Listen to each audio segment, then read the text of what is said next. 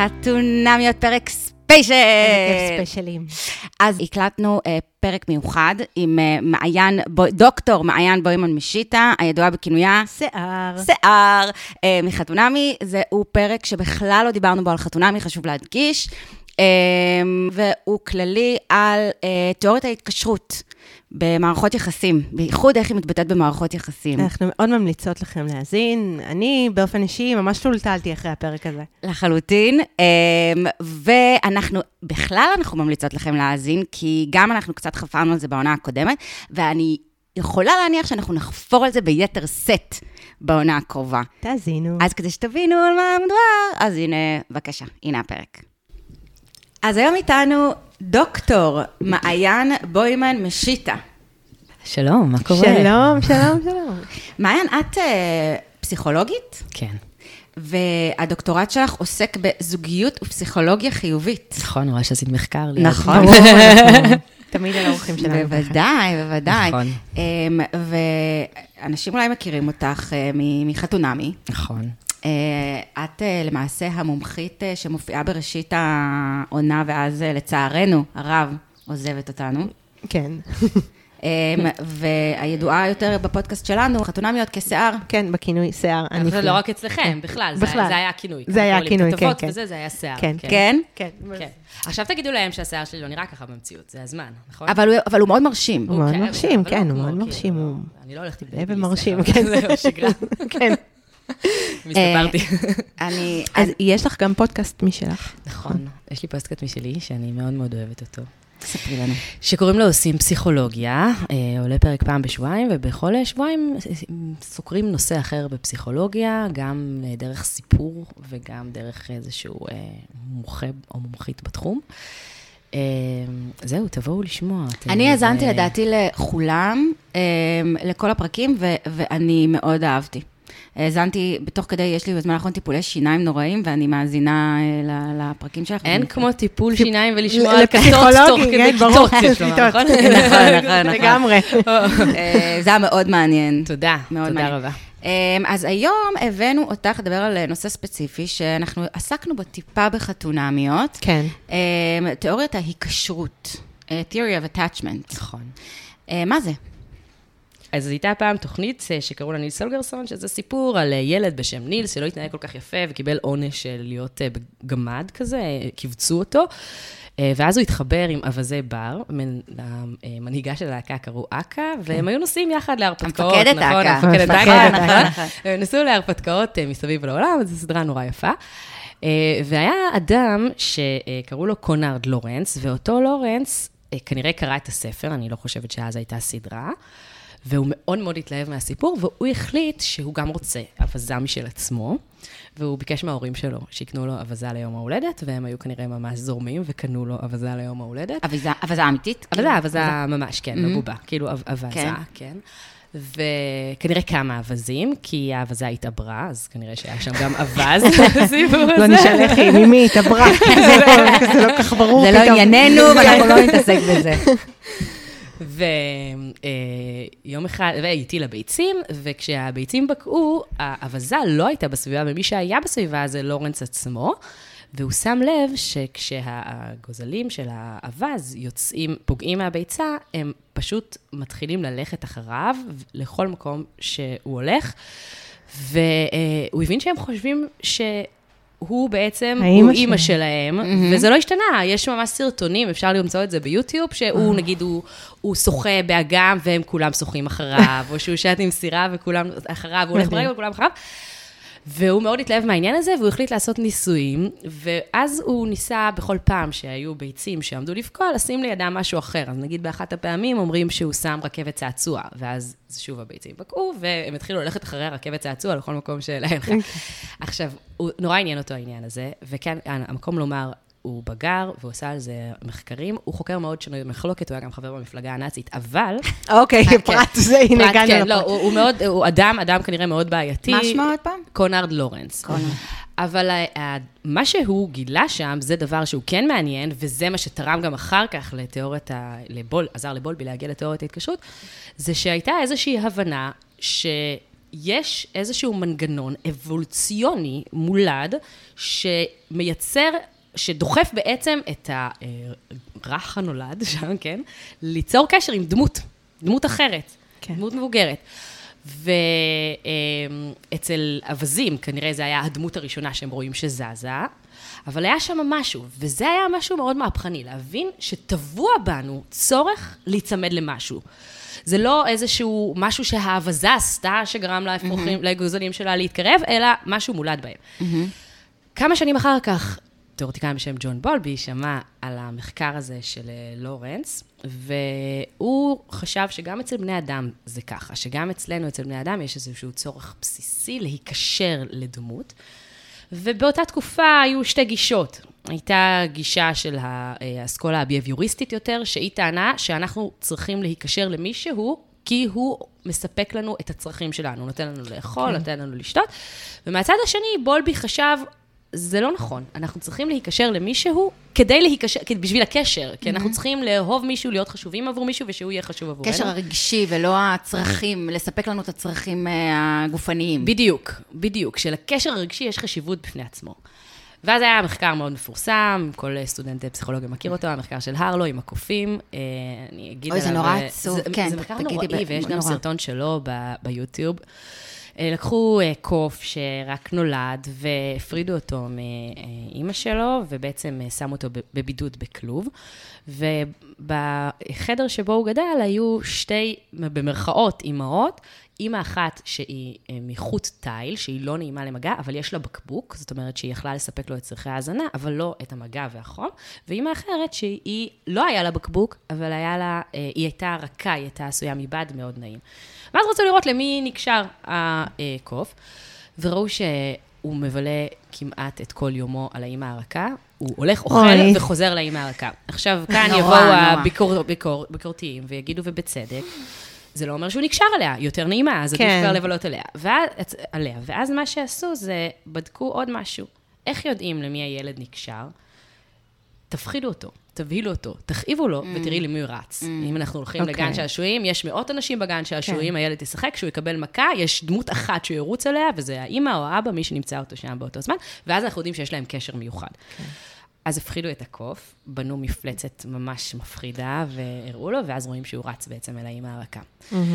והניסוי הזה של הרלו היה באמת אה, מהפכני, וגרם לאנשים להבין שיש חשיבות לחום, לרכות, לאהבה, שזה היה באמת שינוי, כי, כי הווירוסים הקיצוניים, אחד המובילים שלהם, ג'ון רוסטון, הוציא ספר אז, של הוראות איך לגדל ילדים, והיה, אל תחבקו אותם, אל תנשקו וואו. אותם, אל, וואו, כאילו לא ראו את החשיבות.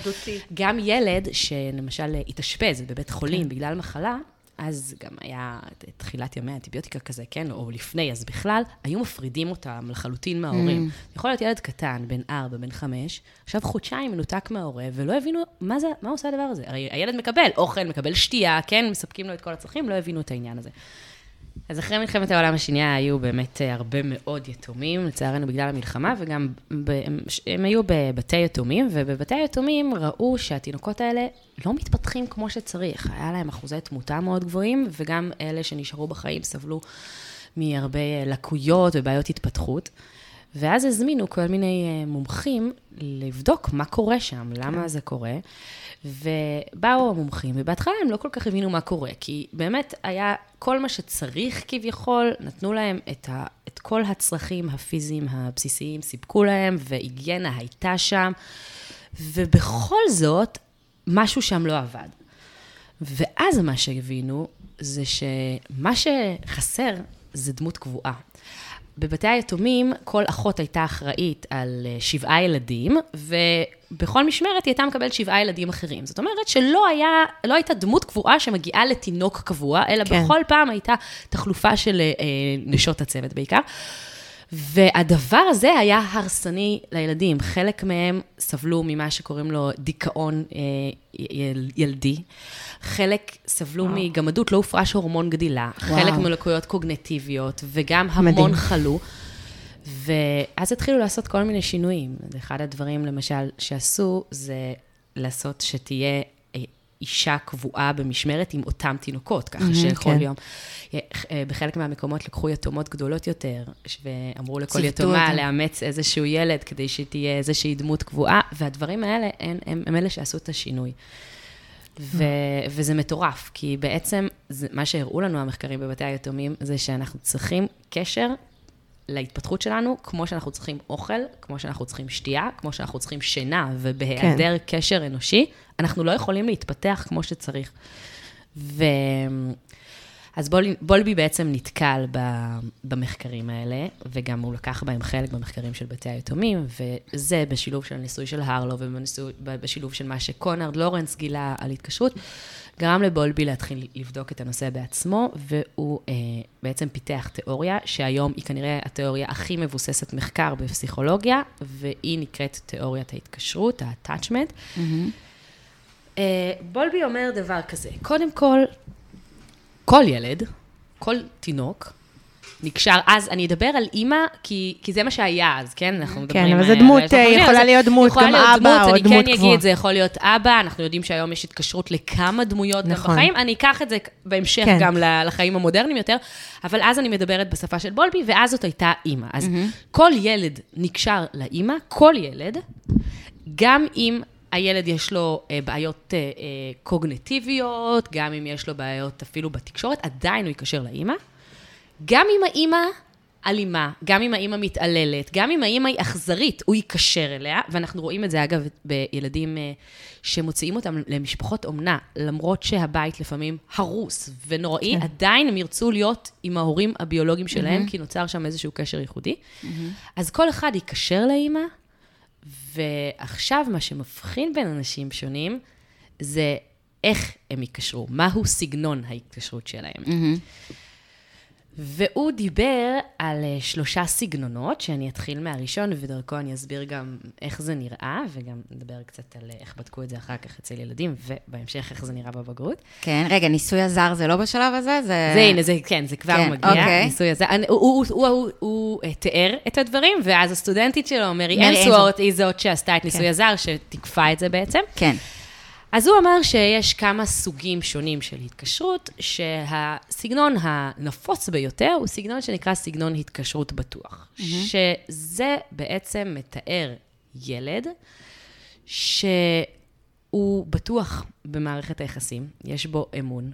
זה תוצר, סגנון ההתקשרות הזה מתפתח כתוצאה מטיפול רגיש של האימא, שזאת אומרת שהאימא מתכווננת אל התינוק, נהנית אל הצרכים שלו, רגישה, שמה לב למה הוא צריך ומנסה בעצם לספק לו את הצרכים שלו. עקביות, נכון? זה דבר עקביות מאוד זה חשוב. דבר, נכון, עקביות זה דבר שהוא הוא מאוד חשוב, אה, להיות שם באמת עבורו. וכשהאימא מספקת עבור הילד את הדברים האלה בשנה הראשונה לחייו, זו השנה הקריטית ביותר, אז בגיל שנה כבר אפשר לאבחן את סגנון ההתקשרות של הילד, ובאמת כשיש עקביות ויש התכווננות, אז יתפתח סגנון התקשרות בטוח. איך הדבר הזה נראה? אז ילד שיש לו סגנון התקשרות בטוח, מה שאנחנו נראה, ואולי, רגע, אולי אני אעצור, אני אגיד על מצב הזר, ואז נגיד מה אנחנו נראה. מצב הזר זאת טכניקה שפיתחה הסטודנטית של בולבי, קוראים לה מרי אנסוורד, וזו השיטה שבאמצעותה יבחנו איזה סגנון התקשרות יש לך. מה שעשתה מרי אנסוורד זה היא הזמינה תינוקות בני שנה יחד עם האימהות שלהם לאיזשהו חדר, והיה כמה שלבים לניסוי הזה. אז בשלב הראשון, האימא והתינוק נכנסו יחד עם הנסיינית לחדר, איזשהו חדר שמעוצב כזה כמו חדר משחקים. הנסיינית הציגה להם את החדר ועזבה, והם נשארים בחדר, התינוק יכול ללכת לשחק, תינוק תינוקת כמובן, ואחרי כמה דקות הנסיינית חוזרת, בהתחלה היא יושבת, קוראת עיתון, לא ניגשת, ואז יוצרת קשר עם האימא, ואז מנסה ליצור קשר עם התינוק, ואז האימא פתאום יוצאת מהחדר. והתינוק נשאר עם הנסיינית. אחרי כמה, אה, שלוש דקות, האימא חוזרת חזרה, ואז הנסיינית יוצאת, ואז אחר כך שוב האימא יוצאת, וככה יש כל מיני, אה, שמונה שלבים כאלה בסך הכל. מה רוצים לבדוק? איך נראה סגנון התקשרות בטוח? הדבר הראשון זה מה קורה כשהאימא והתינוק בחדר, האם הילד הולך לשחק? אנחנו יודעים כשהם בחדר לבד. כשהם בחדר לבד. כן. אנחנו יודעים שיש תינוקות שהם מאוד נצמדים להורים ומפחדים ללכת. אני אני מצביעה על יד זה. עוד מעט, אנחנו כבר עשינו לעצמנו אבחון מזמן. לעצמכם, ממש. ולעומת זאת יש אחרים שהם אה, מרגישים בנוח אה, במקום חדש, כשהם מגיעים למקום חדש, והם מיד הולכים ומשחקים, וגם זה, יש המון סרטונים כאלה באינטרנט שרואים את, כן. כן. את הסיטואציית הזר. אז רואים את הילד הולך, מתעניין במשחקים, לא מפחד להתרחק פיזית מהאימא, ללכת למקומות אחרים בחדר, לבדוק את הדברים. אחר כך בודקים, ו- וזה, וזה טוב. זה אומר שכשהאימא נמצאת בסביבה, היא נותנת לו ביטחון להתרחק ממנה. Mm-hmm. והדבר הזה הוא קריטי. אנחנו קוראים לזה גם בסיס בטוח, כן? כן. וגם חוף מבטחים שממנו אתה יכול לצאת לחקירה. וזה מה שהיא מספקת לו, וזה חיובי, וזה טוב, ואת זה אנחנו רוצים לראות. זה הדבר הראשון. הדבר השני שאנחנו בודקים, זה מה קורה כשהאימא עוזבת את החדר. ומה שאנחנו רוצים לראות, דמיינו לעצמכם תינוק בן שנה, עם מישהי הנסנית בשלב הראשון נמצאת בחדר, מישהי זרה שהוא לא מכיר, ואימא שלו עוזבת בלי לומר מילה. פתאום יוצאת החוצה ומשאירה אותו במקום שהוא לא מכיר, עם מישהי שלא מכיר, כן. אנחנו רוצים שהוא יבכה. כן, זה טוב, נכון. זה, זה, זה טבעי, זה מה שאנחנו רוצים שיקרה. ואצל ילדים עם התקשרות בטוחה, זה מה שקורה, האמא עוזבת את החדר והוא מתחיל לבכות, mm-hmm. או היא מתחילה לבכות, והם כזה זוחלים או רצים לדלת, תלוי אם הם יודעים כבר ללכת או לא, ונורא אומללים, והנסנית מנסה להרגיע אותם וזה לא עוזר. ואז מגיע הדבר האחרון, שהוא אולי הדבר החשוב ביותר, שזה מה קורה כשהאימא חוזרת אל החדר. ובהתקשרות בטוחה, מה שאנחנו רואים זה כשהאימא חוזרת אל החדר, התינוק מיד נרגע. היא מרימה אותו, והוא מחפש קרבה, הוא יכול לזחול לקראתה, ומיד הבכי יוצר, והוא בטוח שוב, הוא רגוע. הוא סומך עליה, הוא סומך עליה שהיא לא תעשה לו את זה שוב, הוא סומך עליה שהיא, שכשהיא שם הדברים הם בטוחים. וככה זה נראה בעצם סגנון התקשרות בטוח, ואני אתאר עכשיו את שני הסגנונות האחרים, ואז נעבור לאיך זה נראה אחר כך, כן, בהמשך החיים. כן. במערכות יחסים, אם למישהו היה ספק. כן, כן. טוב, אז במחקר המקורי, מה שהתחלתי לומר זה שאחוז די גבוה מהתינוקות היה להם את סגנון ההתקשרות הזה. זאת אומרת, 60 או 70 אחוז, זאת אומרת, הרוב הגדול של התינוקות, זה מאוד משתנה במחקרים שונים. אגב, אני לא יודעת להגיד כמה זה, זה כן. תלוי, תלוי מחקר. אז זה סגנון ההתקשרות הראשון, נחזיק אותו בראש, נשמע את האחרים, ואז נבין איך זה משפיע עלינו היום, וזה משפיע עלינו היום. התקשרות בטוחה, אה, secure attachment. כן. כן. עכשיו, אז מצאו עוד שני סגנונות. הסגנון הנוסף הוא סגנון שקוראים לו, שני, שני הסגנונות האחרים הם סגנונות חרדים, אז יש לנו סגנון חרד אמביוולנטי וחרד נמנע. אנחנו נתחיל מהסגנון החרד אמביוולנטי, בחלק מהמקומות קוראים לזה גם סגנון תלותי. אהלן. שלום. כן. מה אנחנו רואים שם? וגם מה גורם לזה. אז מה שמוביל לסגנון ההתקשרות הזה, וכאן אולי כן גם המקום להזכיר, לא אמרתי את זה קודם, שאותה מרי אנסוורט עקבה אחרי תינוקות בערך מרגע לידתם ועד גיל שנה, ובדקה גם את הטיפול ההורי, ורק אחר כך שמה אותם בחדר, ואז היא יכלה לחבר בין הטיפול לבין הסגנון, של, לבין סגנון ההתקשרות. אז היא מצאה שיש קבוצה של ילדים שהאימהות שלהם התאפיינו בטיפול שהוא לא עקבי. הזכרת קודם את המילה הזאת עקביות, והיא קריטית. מה זה אומר שהסגנון הזה הוא לא עקבי? זאת אומרת שהאימא יותר קשובה לצרכיה מאשר לצורכי התינוק. ואז היא פועלת לפי מה שנוח ומתאים לה, יותר מאשר אה, מה שהוא צריך ממנה כרגע. ופעם הוא יבכה והיא תהיה שם עבורו, ופעם הוא יבכה והיא כרגע לא פנויה והיא לא תהיה שם עבורו. ואז בחוויה של התינוק, הוא מבין שהוא לא יודע מה יהיה הפעם, הוא לא יודע אם אפשר לסמוך על האיש, או ש... האם הוא יהיה שם או ילך. האם mm-hmm. בפעם הבאה שאני אבכה יהיה איתי מישהו, או שאני אשאר לבד ויעזבו אותי. ואז ילד כזה שלא יודע אם יהיו שם או ילכו, הוא מן הסתם הופך להיות תלותי, ולכן גם הס- הסגנון נקרא ככה. מה אנחנו רואים ב, אה, במצב הזר אצל הילדים האלה? אנחנו רואים שבשלב הראשוני של המשחק החופשי, ילדים לא כל כך בקלות עוזבים את האימא לשחק. הם קצת יותר נצמדים. עכשיו, כן, אני רוצה לומר שמדובר פה ב- ב- בסקאלה, זאת אומרת, שלא מהמם. כולם מתנהגים בדיוק את אותו הדבר, אבל אוקיי. ילד כזה, בהשוואה לילד עם התקשרות בטוחה, אנחנו נראה אותו יותר נצמד. גם אם הוא הולך לשחק, כל דבר הכי קטן יריץ אותו חזרה לאימא. ואז, כשנכנסת, ה... כשיוצאת האימא מהחדר, התינוק בוכה, שזה אמרנו שזה טוב. מה הבעיה? הבעיה שכשהאימא חוזרת, התינוק לא רק שהוא לא מפסיק לבכות, אלא שהוא מתחיל לבכות עוד יותר חזק. אה. הוא לא מצליח להירגע. הוא פשוט לא עליה? מצליח להירגע, הוא כל כך כועס, הוא כל כך חושש, הוא כל כך מאוכזב. ואז רואים, ובאמת תפתחו יוטיוב, רואים ממש את הסרטונים האלה של הילד שמצד אחד רוצה את הקרבה, הוא רוצה את ה... ומצד שני הוא דוחה אותה. לפעמים ממש פיזית אנחנו רואים את הילד דוחף את האימא, וגם רוצה אותה, זאת אומרת שהוא מתקרב כן, ודוחף. כן. וזה, וזאת האמביוולנטיות. אני רוצה את הקשר הזה, אבל הוא פוגע בי ואני מפחד להיות בתוכו. ושם אנחנו רואים את ההיסטריה, והם מאוד מאוד קשה להם להירגע. אנחנו רואים לפעמים את האימא מביאה להם משחקים, מנסה להרגיע אותם, והם ממש דוחפים אותם ולא לא רוצים את זה. אז זה סגנון ההתקשרות הנוסף, חרד אמביוולנטי. סגנון ההתקשרות השלישי הוא סגנון שנקרא חרד נמנע. הסגנון הזה הוא תוצר של הורים שהם אה, לא נענו לצרכים של הילד, אה, לעתים התעלמו או התעללו. זה יכול להיות למשל מצב של אה, אימא עם דיכאון אחרי לידה, שהיא לא יכולה להיענות אל הילד, אבל זה יכול להיות מצב גם של הורה...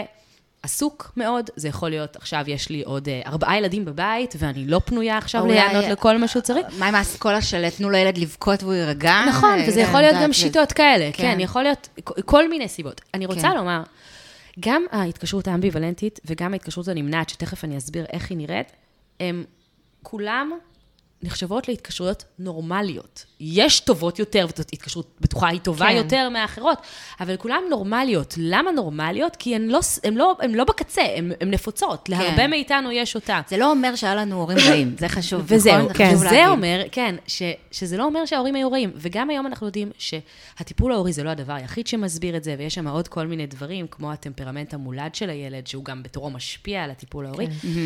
אבל ההורה יכול להיות מאוד טוב. אם למשל, אה, מאוד, או עם מאוד כוונות טובות, ו, והחוויה הסובייקטיבית של הילד תהיה אחרת. אם יש ילד שמלכתחילה נולד ילד עם טמפרמנט קשה, שזה טמפרמנט שהם בוכים הרבה, והם מתלוננים הרבה, וקשה להם להסתגל לדברים חדשים. ילד כזה, מאוד קשה להבין מה הוא צריך עכשיו. מאוד קשה להיענות לכל הצרכים שלו. נכון. אז יש יותר סיכוי גם שההתקשרות שלו תהיה פחות טובה, כן. לא כי ההורה לא טוב, אלא... תפסיקו להאשים את ההורים שלכם. בדיוק, אז זה לא, לא, כאילו, זה לא רק. תאשימו ותתקדמו. יכול להיות כן. שגם אתם נולדתם, אה, אה, אה, שהעולם כזה לא בא לכם טוב, יש כאלה כבר נכון. בתינוקייה נכון, שבוכים נכון. יותר ומתלוננים יותר, ואז קשה יותר לספק אתכם, נכון. וזה יהיה התוצאה. ואנחנו היום יודעים שילדים גם נולדים עם אופי. כאילו, זה אה, לא... ילדים, זה הטמפרמנט, ילדים כן. נולדים עם אופי, ולפעמים הוא אופי מאוד קשה בלתי לגידול, נסבל, כן. וכן, את תגידי את זה ככה, ו- ואז זה משפיע על הקשר. כן. אז אוקיי, אז סגנון התקשרות נמנע. סגנון התקשרות נמנע זה סגנון שמאוד עצוב לראות את הסרטון שלו, כי אנחנו רואים אה, ילד שהוא נראה ילד מלא ביטחון, אוקיי? וזה לפעמים גם נראה ככה בבגרות. ילדים שהם מלאי ביטחון, למה? הם משחקים, כאילו האמא לא מעניינת אותם בכלל, הם נכנסים לחדר, הולכים מיד לשחק, לא מסתכלים לכיוונה. ואז האימא יוצאת מהחדר, והתינוק לא בוכה. התינוק לא בוכה כשהאימא עוזבת, גם אם הוא נשאר עם האישה הזרה, גם אם הוא נשאר לבד. בהתחלה חשבו, איזה יופי, איזה ילדים בטוחים ועצמאיים. אבל אז גילו שהילדים האלה ממש בסטרס, שבודקים להם למשל אה, את מדדים. הורמון הקורטיזול בחיתול, וואו. כמה יש להם הפרשה וכולי. אז רואים שכן, במדידה של מדדים פיזיולוגיים, הילדים האלה בלחץ, הם פשוט לא מראים את זה. מהמם. כשהאימא חוזרת אל החדר, התינוק מתעלם ממנה, והוא כל כך מתעלם ממנה, שלפעמים הוא פשוט מסיט את המבט ומסתכל למקום אחר, כאילו לא מסתכל לכיוונה. ואלה הם ילדים שלפעמים הסיבה שהם ככה, זה שהם בכו כל כך, בכו יותר מדי, הבינו שהבכי לא עוזר, שאין תגובה מהצד השני, שזאת לא דרך לקרוא אז למישהו הם אחר. מנסים הפוך. אז הם הם למדו שאין למדו טעם בלי. לבכות. כן. כן. כן, הם למדו שאין טעם לבכות. ואז- סומכים רק על עצמם. בדיוק. ואז הילדים האלה ממש סומכים רק על עצמם. זה מין, את יודעת, זה ילד בן שנה, כן, לא יודעת כמה, זה, זה לא כן. מודע, אבל כאילו אומרים לעצמם, מה יש לי עכשיו לבכות שהיא הלכה? מה זה יעזור לי? כן. עדיף לי פשוט להמשיך לשחק פה. עדיף לי כבר ליהנות מהרגע. יש פה משחקים, יש יש פה את מרי, נחמדה. כן. אה, וואי, אז, איזה אה, מטורף. כן, אז אלה הם ילדים שהם ממש למדו לסמוך על עצמם, הם למדו שקשר הוא מקום מאוד לא בטוח, שאתה ממש לא יכול אה, לסמוך על האדם האחר. ו, ויש, גם בהתקשרות חרדה אמביוולנטית וגם בהתקשרות חרדה נמנעת, למדו שקשר הוא מקום לא בטוח. אבל ההבדל בין שני הדברים האלה, זה שהנמנעים בחרו בטקטיקה כזו שבחרו, כן, בחרו, כן. אה, אם אפשר לקרוא לזה ככה, אבל משתמשים בטקטיקה שבה הם פשוט סומכים רק על עצמם, או בעיקר על עצמם, ומאוד קשה להם לתת אמון במישהו אחר, והאמביוולנטים, לעומת זאת, עדיין נורא צמאים לקשר, מאוד רוצים להיות בו, והם נצמדים מאוד כדי להיות בתוכו. כן. ואז fast forward 25 עכשיו שנה זה, קדימה, נרוץ 25 ואז שנה אה, קדימה. אפליקציות dating, ו... לא, איך זה נראה? איך, איך, נראה, איך נראים אנשים אה, בטוחים בקשר? בואו אוקיי. נתחיל מהבטוחים. אז זה נורא The כיף Holy להם, Grail. נורא כן. כיף להם. כי להיות בטוח בקשר זאת מתנה ענקית. וזה לא רק 20 שנה קדימה, זה גם לאורך כל שנות הילדות. זה ילדים שיש להם התקשרות בטוחה. אז הם ילדים שהם חברותיים יותר, הם יחסים שלהם גם עם החברים וגם עם המורים טובים יותר, יש להם ביטחון עצמי יותר גבוה, הם יותר קל להם, הם, הם מאוד אוהבים, הם יותר אוהבים אתגרים, ויותר קל להם להתמודד עם דברים כאלה, יש להם יותר חוסן. כי זה לא שובר אותם, כי הם בטוחים. הרי מה הפחדים הכי גדולים שלנו? תמיד. למה אנחנו מפחדים להיכשל? כי מה יגידו? כי אז אולי אני לא אהיה ראויה. כי אז אולי לא, בסופו של דבר, אם נחפור מספיק עמוק, אז אולי לא יאהבו אותי, אז אולי לא ירצו בקרבתי. אבל זה משהו שיכול לקרות נגיד ב- בילדות גם, או זאת אומרת, זה לאו דווקא אצל ההורים? מה? כאילו זה משהו שילד יכול סגנון לעבור... התקשרות. כן. את שואלת אם סגנון התקשרות יכול הוא להשתנות. יכול להשתנות כן. פתאום, אה, באיזה טראומה, באיזה חרם בילדות. לגמרי, לגמרי. כאילו. כן, כן. אז, אז אה, כאילו, אני בטוחה בבית, אבל, אבל אולי... אז כן. אז האם סגנון התקשרות זה דבר יציב? התשובה הפשוטה היא כן. סגנון התקשרות זה דבר יציב, יש מתאם בין סגנון התקשרות בגיל שנה לבין סגנון התקשרות בגיל 30, אוקיי? Okay. אז זה התשובה הפשוטה. אבל, כמו שאמרתי קודם, אז דיברו רק על אימהות, היום אנחנו יודעים שהתקשרות יכולה להיות לכל מיני אנשים, שזה דבר ראשון שהוא חשוב ומשמעותי. יכול להיות שהטיפול של האימא לא היה משהו, אבל הטיפול של האבא היה מאוד טוב, וזה ייצור איזשהו גורם חוסן. והיום אנחנו גם לא מס- מסווגים ברוב המקרים לשלוש הקטגוריות האלה, אלא על צירים. עד כמה אה, אתה אה, אמביוולנטי או חרד, לעומת עד כמה אתה נמנע. ואנחנו רואים שגם דמויות יכולות להיות מגנות, כן. וגם אחר כך, בהמשך החיים, וגם יכולות להרוס. וכמו שאמרת, יכול להיות שבבית הייתה לי התקשרות מאוד בטוחה, אבל אז חוויתי חרם כמה שנים בבית הספר, ומאז אני לא מצליחה לסמוך על אנשים. כן. אז הדברים האלה, הם, הם יכולים להשתנות, ואירועים אה, יכולים גם לכאן וגם לכאן, כן. גם לרפא וגם להרוס. אה, וגם קשרים בהמשך. זאת אומרת, כן. כן. שבאת בהתקשרות בטוחה בבית, ואז נפלת על רצף של גברים, כאילו, עשיתם פה פרק על אה, פסיכופטים, נכון? כן, נכון. רצף של גברים כאלה ש- שיהרסו כן. אותך, כן? כן. זה גם יכול להיות. אבל זה גם לא מקרי, לא? כאילו, אם אבל- נפלתי נכון. על... כאילו, אם מלכתחילה נפלתי, רוב הסיכויים, תקני אותי אם אני טועה, שאם אני עם התקשרות בטוחה, התקשרות או התקשרות, אני אף פעם לא... התקשרות, התקשרות כן. בטוחה. אני, רוב הסיכויים שאני לא אפול על רצף של פסיכופטים. כנראה שלא, נכון. אבל גם להם זה יכול לקרות, כן? זהו, אז אה, רגע, אז בואי נדבר. זה באמת נורא מעניין אותי, לפני שאנחנו מגיעים ל... ל- אם אפשר לשנות את זה, או איך אפשר לשנות את זה, אה, אבל באמת, איך זה נראה אה, במערכות יחסים בוגרות בין רומנטיות. אוקיי, אז בואו נרוץ עכשיו, כמו שאמרנו, 20-30 שנה קדימה, איך זה נראה? בדיוק אותו דבר. מה זה אומר? אוקיי, נקסט, שאלה הבאה. מה זה אומר? ניקח את הבטוחים. מה, מה אמרנו על הבטוחים? הבטוחים הם בטוחים. הם בטוחים, א', בעצמם, שהם ראויים לאהבה ושמגיע להם להיות נאהבים בגלל מי שהם. עכשיו, זאת עוד פעם מתנה עצומה. נכון. כאילו, איזה כיף זה ללכת בעולם בידיעה כן. שאתה פשוט אהוב. והם גם בטוחים בצד השני, שהוא יהיה שם עבורם כשהם יצטרכו אותו, שאם עכשיו משהו יקרה, הוא לא יברח. ואז אותם אנשים, בתוך מערכת היחסים, הם די נטולי סרטים, והם פחות קנאים בצורה משמעותית, כי, כי, כי הם קנאים פחות, זה אמרתי, זה הבנתם מה כן, כן, כן, כן. כן. עברית קצת קשה, הם הרבה פחות קנאים. אה, יש להם הרבה פחות דרמות. יש הרבה, יש יציבות הרבה יותר גדולה בתוך הקשר הזה. כן. והרי למשל, אם ניקח את הדוגמה של קנאה, קנאה זה רגש שהמקור הכי בסיסי שלו זה חוסר ביטחון, הפחד, שילכו. למישהו אחר. נכון. כן. ו... ואין להם את זה.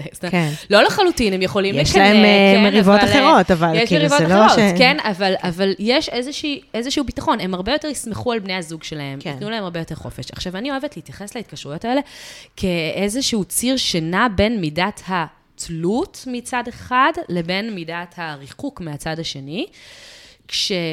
האנשים הבטוחים יודעים להיות באמצע. הם יודעים להיות ביחד והם יודעים להיות בחוד. הם יכולים לשמור על החיים האישיים שלהם ועל התחביבים שלהם, והם ממש ישמחו שגם בן או בת הזוג שלהם יעשו את זה, כי... והם בהכרח ילכו למישהו בטוח? זאת אומרת, אישה האם- בטוחה בהכרח לא. תבחר. לא, לא. לא, זה חשוב. לא, זה ממש לא בטוח. אה, אבל יש זה לא נטייה- בטוח, זה בטוח. לא ילך עם בטוח. בטוח. אבל, אבל יש נטייה שבטוח, רגע, לפני זה, קודם כל, כן, יש נטייה שבטוח ילך עם בטוח, לא?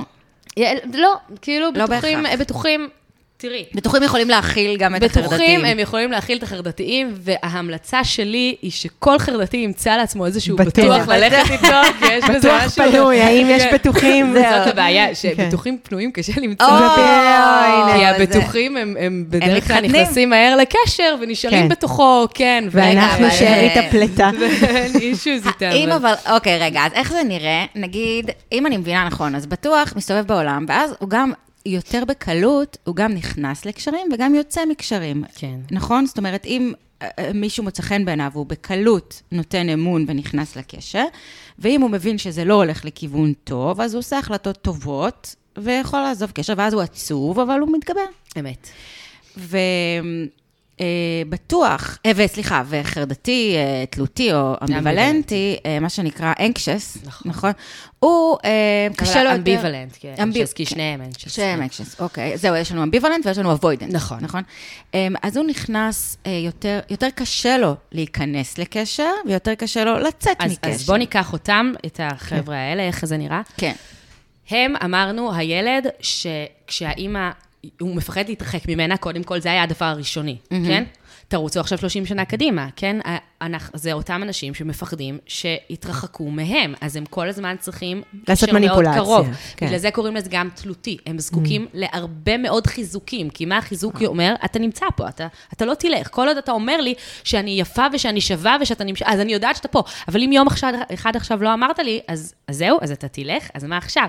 אז האנשים האלה הם גם הרבה יותר קנאים, הם הרבה יותר חוששים כשבן בת הזוג שלהם יוצאים, כי אז יש סרטים, עכשיו הוא לא כן. איתי. האם הוא יחזור?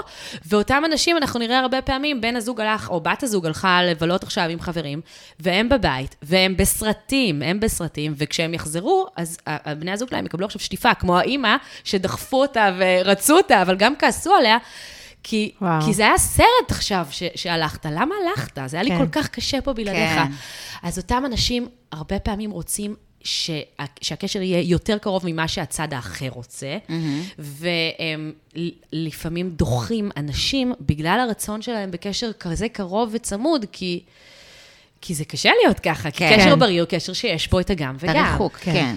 אז על האנשים האלה קשה להיכנס לקשר, לא בהכרח, זאת אומרת, הם יכולים להיכנס לקשר, קצת יותר קשה לשמר את הקשר ביחס להתקשרות בטוחה, כי זה קשר שהוא הרבה יותר דרמטי, יש בו הרבה פחות יציבות, וכל דבר הוא כאילו סיבה להדליק עכשיו אה, מריבה, כי זה קשר שאתה מאוד לא בטוח בתוכו. והאם שני חרדתיים, נגיד שבקשר, אז הם, אחד בעצם מבין את הצורך של השני, אז יכול, יכולה להיות הצלחה? אז יכול, זה יכול להיות הצלחה, זה יכול להיות בעיקר, כאילו, זה, זה יכול גם ללכת לכישלון, זה יכול להיות כן. קשר שבו אה, אה, יש אה, תלות מאוד גדולה בין בני הזוג, אה, קשר שיש בו קנאה מאוד חזקה Mm. משני הצדדים.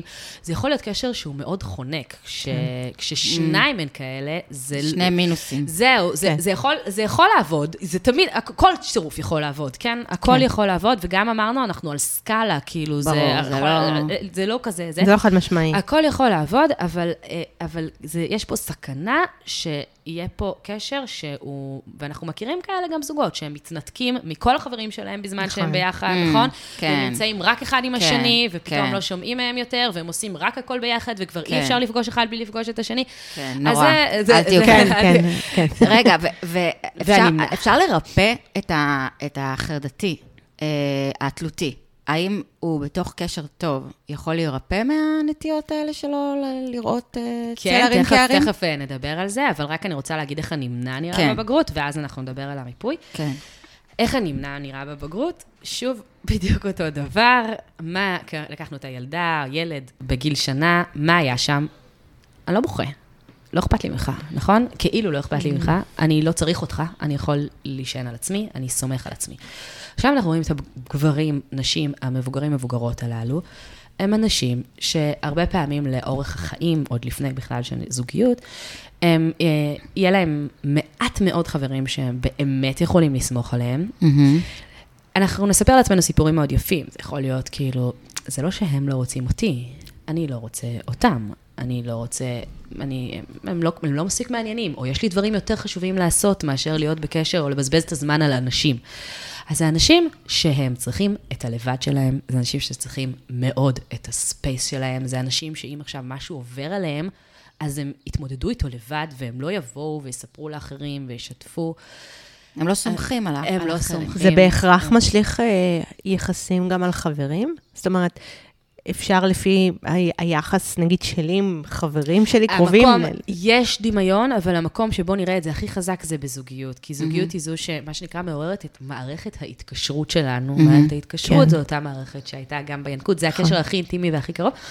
אז אנחנו נראה סימנים לזה גם עם חברים, אבל זה יהיה תמיד יותר חזק בתוך הזוגיות.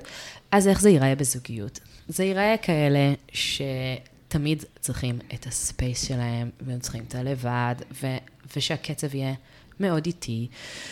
והם עכשיו לא, לא רוצים שכאילו יהיו השתפכויות יותר מדי, ולא צריך עכשיו יותר מדי אה, רגשות, ו, ואנחנו נראה אותם כאילו עצמאיים וכאילו כן. חזקים וכאלה שמקרינים המון ביטחון, אבל מאחורי זה יש שוב פחד מאוד גדול להיות בתוך אני מכירה הקשר. כאלה שלא היו כאלה, וזה קרה להם אחרי טראומה של גירושים, כאילו, אני מכירה...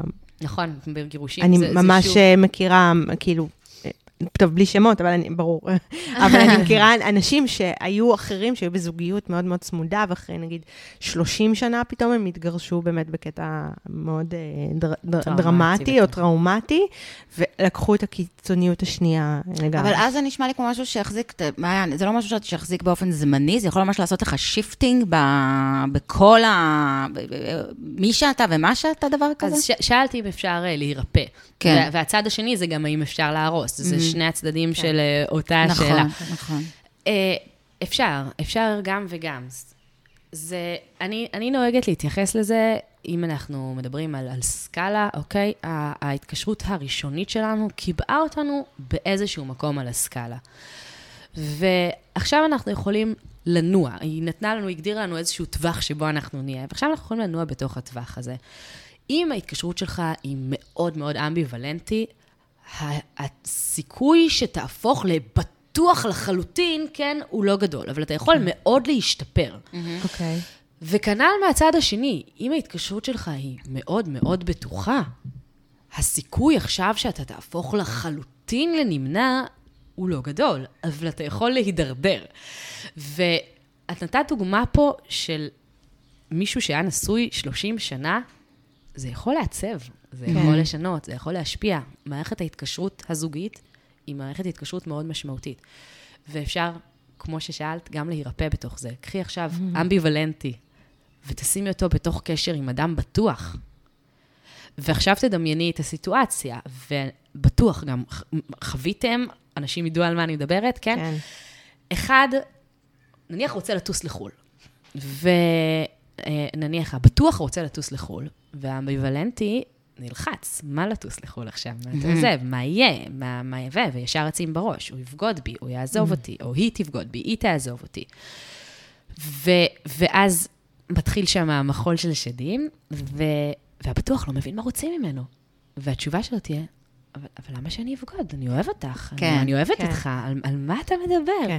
כן. ואז התשובה הזאת, לבדה, גורמת פתאום להרגיש, רגע, באמת? למה? והרי הרי הוא יכול לעשות את זה בכל מקום, נכון? למה שהוא יעשה... אני, התשובה הזאת של, אני אוהב אותך, אני אוהבת אותך, אני לא רוצה לעשות את זה, אני רוצה להיות איתך. יש בה משהו מאוד מרגיע. ואז אחר כך, כשאתה רוצה לטוס לחו"ל, או את רוצה לטוס לחו"ל, האמביוולנטים, ואז הצד השני אומר לכם, בטח, תיסעו, אני סומך עליכם. אז זה נותן לנו פתאום פרספקטיבה אחרת. ואז כן. אנחנו אומרים לעצמנו, רגע, אולי, מש, אולי הגישה שאיתה אולי אני באה... באמת אוהב אותי אולי, ולא אולי רוצה בדיוק, אולי יש בה. באמת, כאילו, אולי הגישה שאיתה אני מגיעה היא לא האמת היחידה. כן. אולי קשר לא חייב להיראות כמו שאני רואה אותו בראש. אולי קשר לא חייב להיות מקום מפחיד. אולי באמת מישהו יכול לאהוב אותי ולסמוך עליי, וגם אני יכול לאהוב אותו ולסמוך עליו. ו- וקשר כזה שהוא נמשך תקופה ארוכה, יש בו משהו מאוד מאוד מרפא. וגם טיפול, אגב, עושה את זה. זאת כן. אומרת, טיפול, טיפול ארוך טווח, הוא יכול להיות, אפשר, אפשר אה, לשנות קצת את סגנון ההתקשרות שלך, גם באמצעות טיפול אה, פסיכודינמי וגם באמצעות כל מיני טכניקות אה, קוגנטיביות.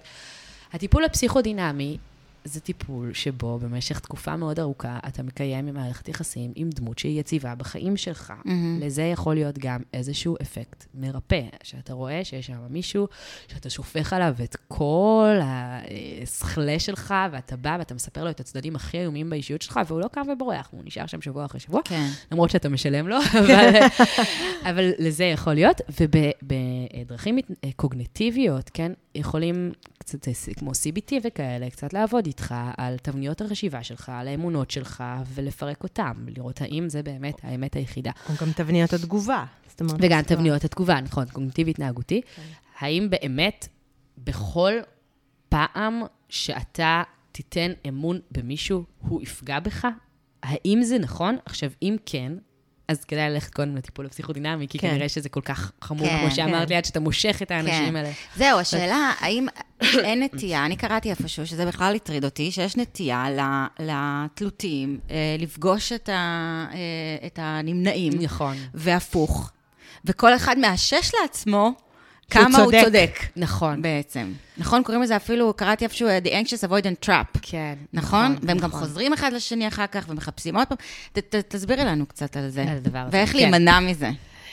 אה, אני לא בטוחה שצריך להימנע מזה. כן? אני מוכרחה לומר, נסביר את הדבר, נסביר את הבעיות פה, אבל גם מה זה משרת, ולמה בכלל הדבר הזה קורה. מהמם. אז יש כן נטייה לחרדתים אמביוולנטיים להימשך לאנשים נמנעים, ולהפך, אוקיי? אמ, מה קורה שם? למה זה קורה? אמרתי, אפשר להתייחס לזה כאיזשהו ציר בכלל ההתקשרויות של אמ, תלות מול אה, היפרדות, אוקיי? כמה אנחנו יחד מול כמה אנחנו נפרד, כשבצד המאוד תלותי יש לנו את האמביוולנטי, בצד המאוד נפרד יש לנו את הנמנעים, ובאמצע יש את הבטוחים, שיודעים ליהנות מכל העולמות.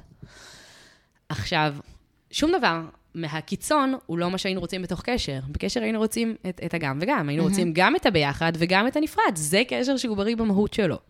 וכש... אה, אה, תלותי, אני אקרא לזה תלותי עכשיו, כדי ל- לעשות את זה, אמביוולנטי נקרא לו תלותי, שתלותי ונמנע מתחברים, הם כאילו כל אחד מושך את השני לכיוון האמצע. הנמנע, הנמנע, הצד השני פתאום מושך אותו לביחד. בוא, כן. תיכנס איתי לתוך קשר, בוא, אל תפ- בוא, בוא תהיה איתי בתוך הקשר, בוא נהיה קצת ביחד, הוא גם צריך. את זה. אבל אז, אותו. אבל אז הנמנע ואז- מגלה שהדברים הכי גרועים שהוא חשב שיקרו באמת קורים בקשר, לא? זאת אומרת, פתאום מכריחים אותו לדבר על, אה, את יודעת, פתאום מכריחים אותו לדבר על עם רגשות, לא וזה. מפחיד אותו, והוא לא רוצה את זה. ומהצד השני, אולי כן, כי יש לנו, בכל זאת, אנחנו כן רוצים להיות בתוך קשר, וקשר לא יכול להיות כשאנחנו כאילו לא מדברים על כלום, נפרדים לחלוטין, עושים את הכל בנפרד, זה מאוד נכון. קשה לקיים ככה מערכת אז יחסים. הנמנע, אולי זה יכול להיות טוב גם מהבחינה שאולי זה דווקא גם משרת, הרי הנמנע בעצם כל הזמן מפחד אה, בכלל לסמוך על אנשים, נכון. נכון? אז זה לא אמור גם לעשות לו איזושהי הרגשה בטוחה וחמימה ברגע שדווקא התלותי כל כך רוצה את אז קרבתו? כנראה שזה מה שזה יוצר שם. זה מצד אחד נותן לו, כן, את מה שהוא צריך, כן, תמיד אנחנו אומרים, מה שאתה רוצה ולא מה שאתה צריך, כן, נכון? אתה נכון. אוהב את המשפט כן. הזה. אז אה, כאילו, הנמנע כן צריך קצת מישהו שדווקא מושך אותו למשוך בשבת. אותו טיפה, לא כזה קיצוני, אבל שית, שיתקרב, שלא יפחד כי הוא גם לא מהדבר ייתן הזה, יותר מדי. לא ייתן יותר מדי, כן? אבל הנמנע כן צריך מישהו שטיפה יתקרב, שטיפה יאפשר לו להיות בביחד, שזה הדבר שקשה כל כך לנמנע. כן. זה מה שהוא צריך. מצד שני, מה שהוא רוצה זה את הספייס. הוא רוצה את הנפרד, הוא רוצה את הלבד. אז יש לנו פה, ולהפך, כן, התלותי, צריך מישהו שיגיד לו, רגע, אנחנו לא חייבים הכל לעשות ביחד וכל הזמן להיות ביחד, אתה יכול גם לשמור על החיים שלך ועל החברים שלך ועל התחביבים שלך, וגם שנהיה ביחד, אז הוא צריך כאילו מישהו שקצת כן. ימשוך אותו לנפרדות דווקא. אבל, ה- אבל אבל ההתנהלות רוצה- של הנמנע אה, אה, נשמעת לי כמו משהו שמדליק את התלותי זהו, כל אז הזמן. זה נכון. אז הוא רוצה, הוא רוצה משהו אחד והוא צריך משהו אחד, וכאן, בגלל שזה לא מה שהוא רוצה, יש לנו בדיוק כאילו את ה... את הטאקר. את, ה, את המקום הזה שהכל אחד דורך לשני על הפצעים הכי כואבים שלו. Mm. עכשיו, יש תיאוריה שנקראת תיאוריית האימאגו, שהיא אומרת שאנחנו בוחרים בני זוג באופן לא מודע, כאלה שאיתם אנחנו משחזרים את פצעי הילדות שלנו. כדי שנוכל לרפא אותם. ואז, אבל אם אנחנו משחזרים ולא מרפאים, אז מה עשינו. בזה? וזהו, וזאת הבעיה. החיים על פני כדור הארץ. כן, אז אנחנו משחזרים את אלה שבדיוק משחזרים לנו שוב ושוב את אותן הנקודות הכי קשות עבורנו, בתקווה שהפעם זה יהיה בסדר, כן, וזה קשה. נכון. ולפעמים זה מצליח. לפעמים זה עובד. לפעמים אנשים... אה, לפאולה ולאון יש את הפודקאסט גם על מערכת יחסים, יחסינו לאן, ומערכת יחסים קלאסית, שהיא מאוד נמנעת, והוא תלותי, וגם אה, דיברו איתם על זה, והם מדברים על זה לא מעט. וזה עובד, וזה עובד כן. מצוין. אולי כן. כשהאישה היא הנמנעת, אז היא כאילו מלכתחילה יותר... אה, לי יש תמיד תחושה שגברים, בגלל שבאופן כללי גברים הם יצורים שפחות מדברים על רגשות, נכון? ככה חינכנו אותם, או ככה הם בנויים, או ככה אני לא יודעת מה. אז אה, גבר נמנע זה מין יצור, זה כמו איזה קופסה סגורה, כאילו הוא גם גבר, ו-on top of this הוא גם נמנע. אני אומרת, אישה נמנעת, כאילו, לפחות היא יכולה. לברבל את זה, כן, כאילו, יכולה... לדבר על הדברים. אה, אה, אבל, לא כל כך יודעים לדבר את זה, כי אתה לא מבין מה קורה לך. אתה לא מבין למה עכשיו, נניח, היה לי יום ממש גרוע, אז אחד, נורא רוצה שבואו נדבר עכשיו, אני חייב לספר לך על היום שהיה לי, ובוא תש... והשני אומר, אני צריך ללכת לחדר, אני צריך את השקט שלי עכשיו, אני צריך להיות לבד. אתה, אתה לא יודע להגיד בדרך כלל למה זה... בגלל זה בעיניי נורא חשוב להכיר כן את סגנון ההתקשרות שלך, כדי שתדע כן, להגיד כן. ולדבר את זה, כי בחוויה שלך, אין לי כוח אליך עכשיו, אני צריך את השקט שלי עכשיו.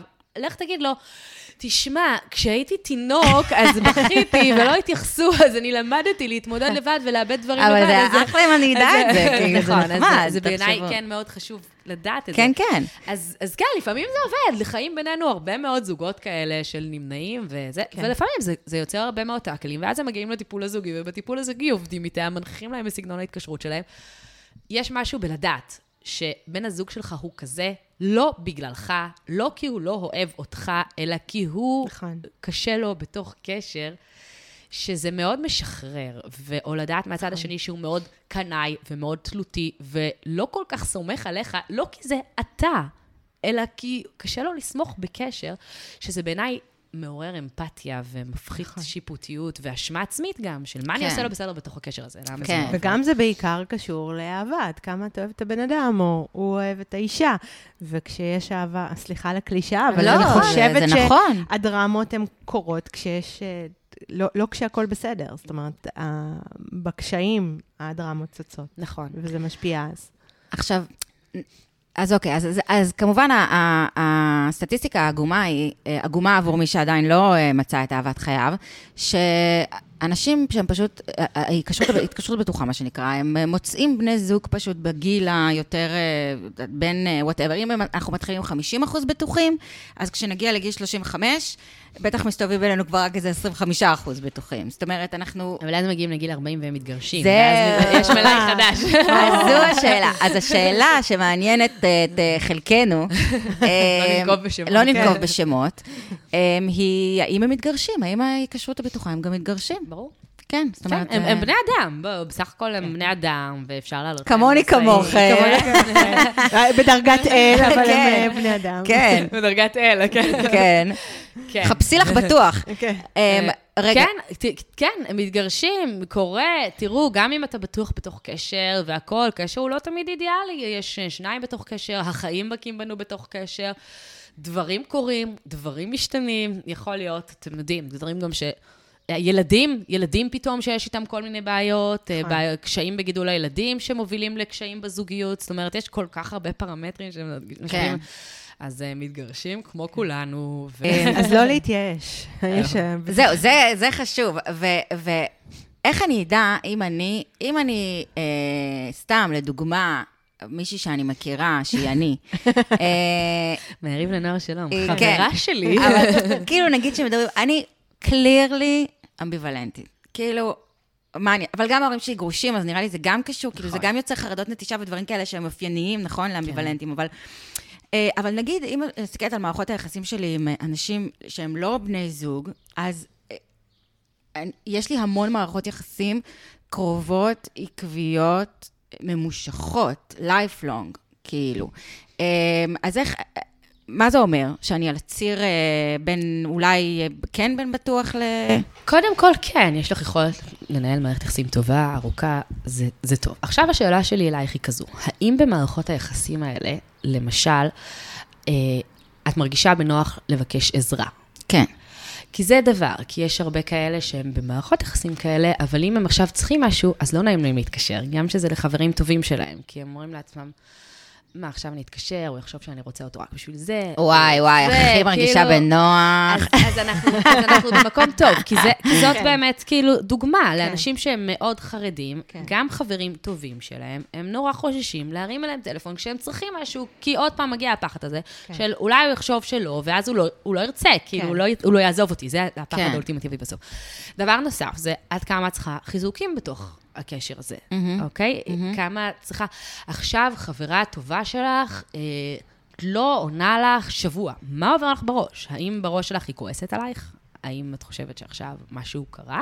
אז זה מעניין, אני יכולה להגיד שנגיד אצלי, עם הגיל, הדברים האלה מאוד מאוד השתפרו ביחסיי עם העולם. אני כן יכולה להגיד שהיו לי נטיות בעבר לדרמות גם במערכות יחסים עם חברות, ושהדברים האלה, אה, הת- כאילו ממש אה, עד, עד הצטמצמו לכדי כמעט לא קיימים. זאת אומרת, אה, וזה לא שמערכות יחסים הפכו פחות קרובות, הן הפכו יותר קרובות עם השנים, אני חושבת, אבל אני כן מרגישה יותר בטוחה בעולם, במערכות יחסים באופן כללי, נגיד. כי זה גם בואי- התפתחות אישית, אני חושבת. בדיוק, אני חושבת שזה גם קשור, לא? כאילו, החיים הם נכון. כזה, שאנחנו יותר צעירים, אנחנו גם קשה לנו to make sense of, כאילו, הרבה דברים. אנחנו לא מסבירים לעצמנו הרבה דברים. זה לא בהכרח, זאת אומרת, מה שאת מתארת זה אולי תהליך של התפתחות אישית שאת עברת.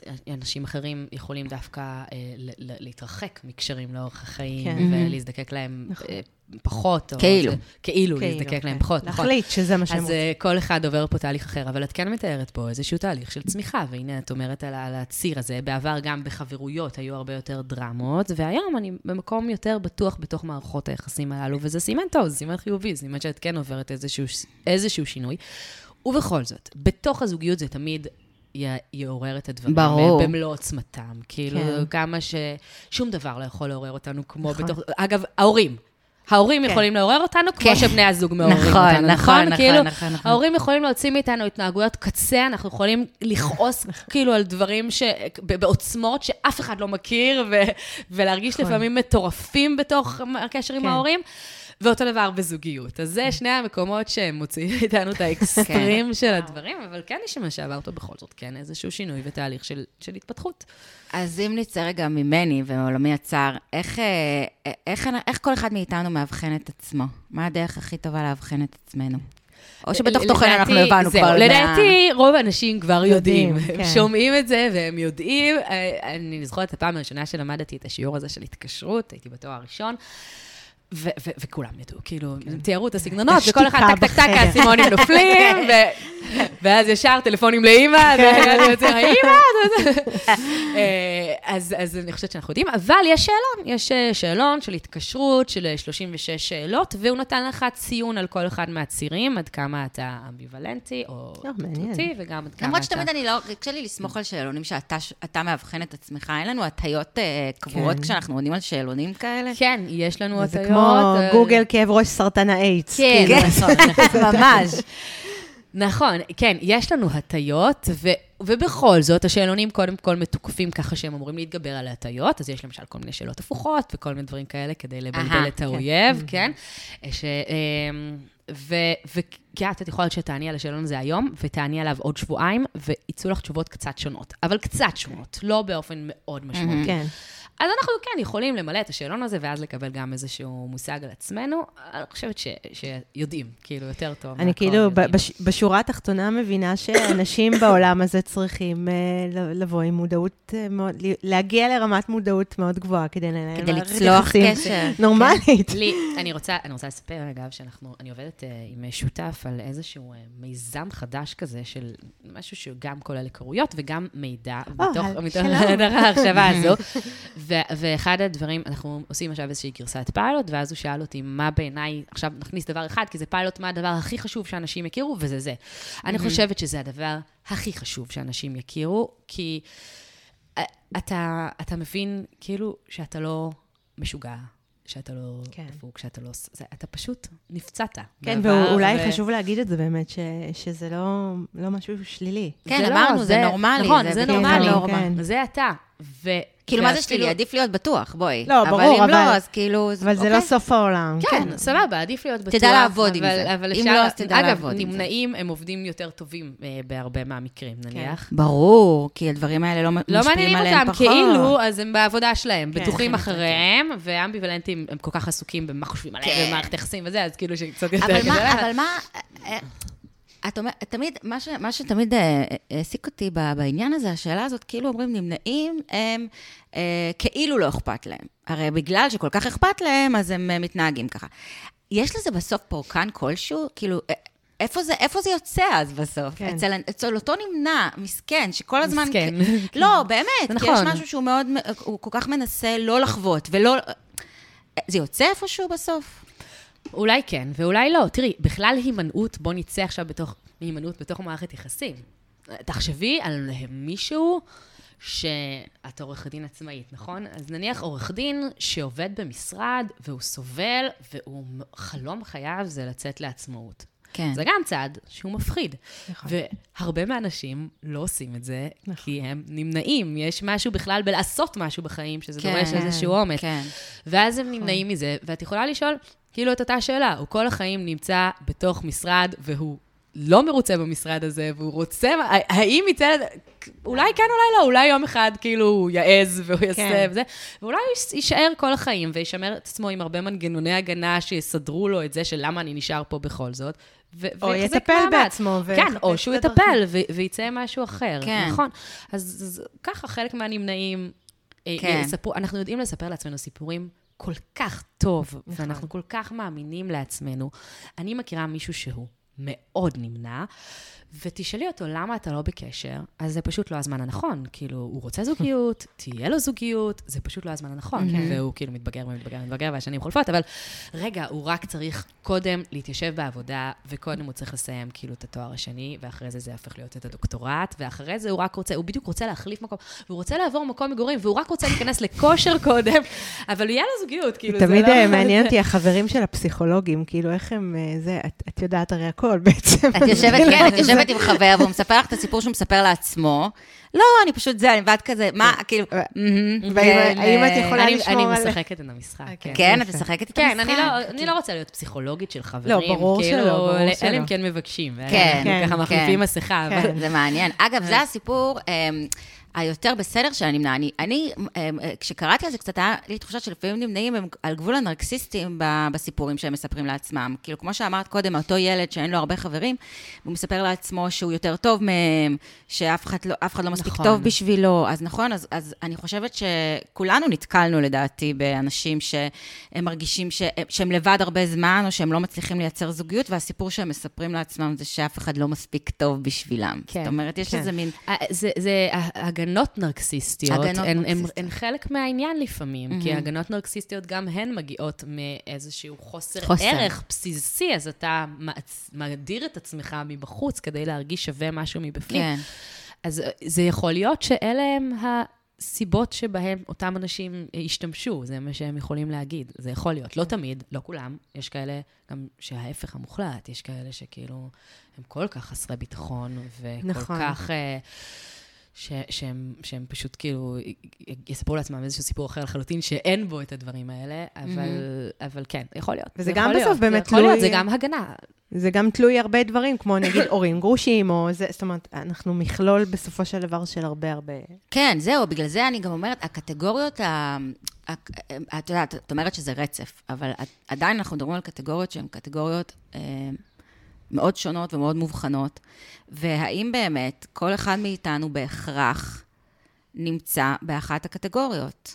אז לא, אני כן רוצה לומר, אני מדברת על זה רצף, וזה לא סתם. וגם שאלון ההתקשרות שהמלצתי לכם, אה, לא לעשות כי אתן כבר יודעות, אבל סתם, אני ממליצה, כן. כן, אולי בכלל אני נמנעת, את יודעת, תעשו- אני זה אעשה גם. שאלון הזה, למשל, אז הוא נותן שתי תשובות. הוא נותן תשובה של עד כמה אתה נמנע ועד כמה אתה אה, אמביוולנטי. ויש גם כאלה תיאורטיקנים שמדברים על סגנון רביעי שהוא גם וגם, שהוא גם נמנע והוא גם אה, אמביוולנטי, אוקיי. שכאילו אנשים שהם... אה, כשהם נמנעים, אבל כשהם נכנסים לתוך הקשר, אז פתאום יוצא להם איזשהו משהו קצת אחר, כאילו איזשהו משהו כן. שהוא קצת מורכב כזה. אני לא חושבת שזה כזה מוחלט. אני לא חושבת, גם, תדברו עם אמביוולנטי אחד, זה לא נראה כמו אמביוולנטי אחר. אנחנו בני כן. אדם שונים, יש בינינו הרבה שונות, אני לא חושבת שאף אחד נופל בדיוק לקטגוריה כן. זה מסוימת.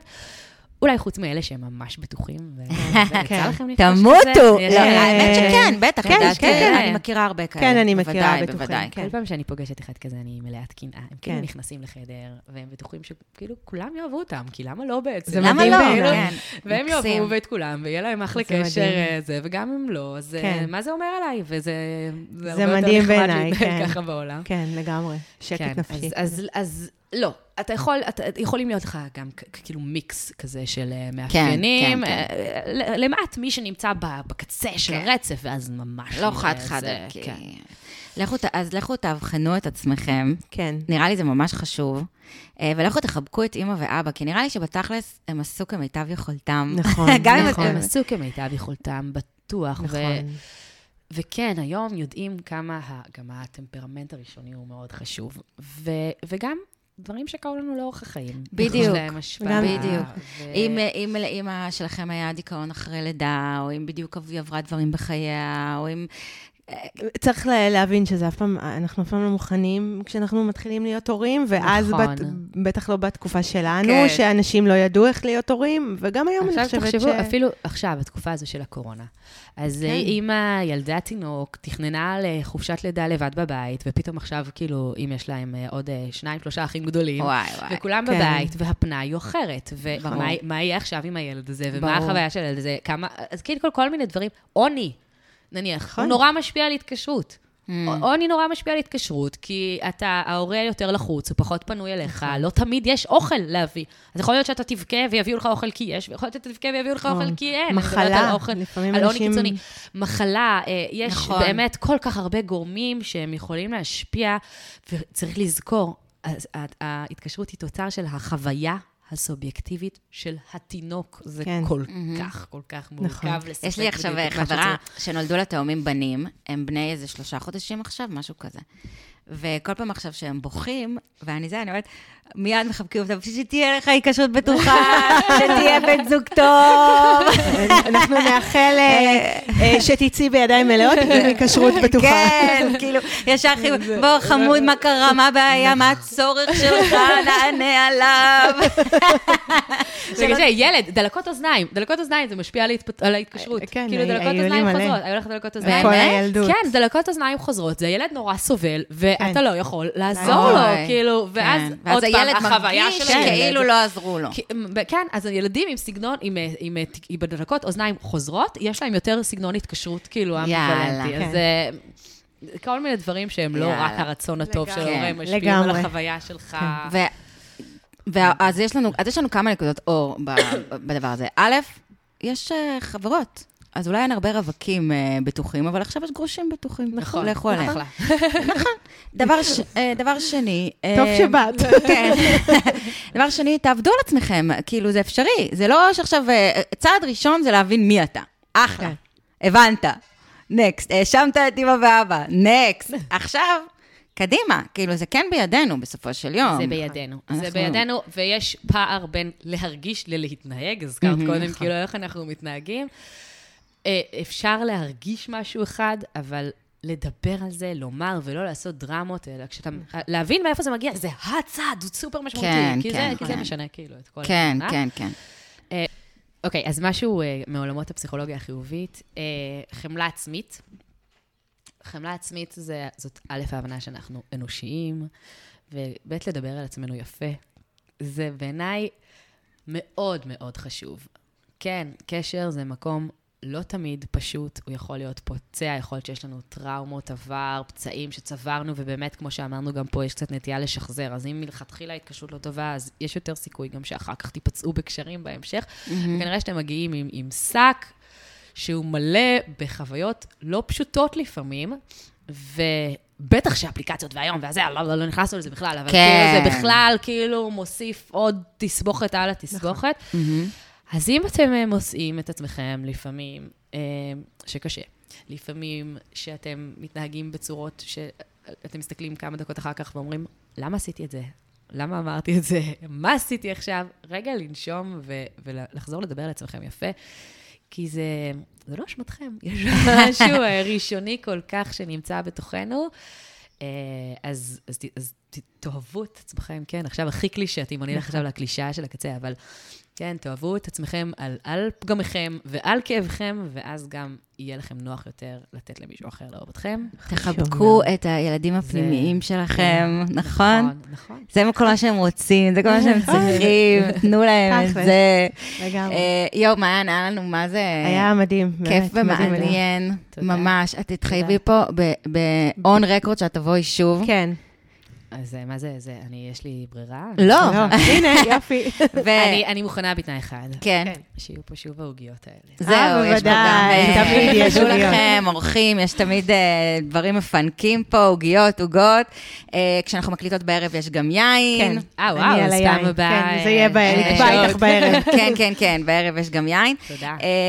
בכל זאת, השעה מוקדמת, נגיד שאנחנו מקליטות פה באמצע היום, ובכל זאת אנחנו אנשים עם עבודות, אין מה לעשות. אה, אז באמת היה נורא נורא מעניין. אני יצאתי עם אה, המון אה, מחשבות. גם אני, המון תובנות. ומלא תודה. כיף איתכן. ותאזינו למעיין, עושים. פסיכולוגיה. יאללה, ביי. ביי.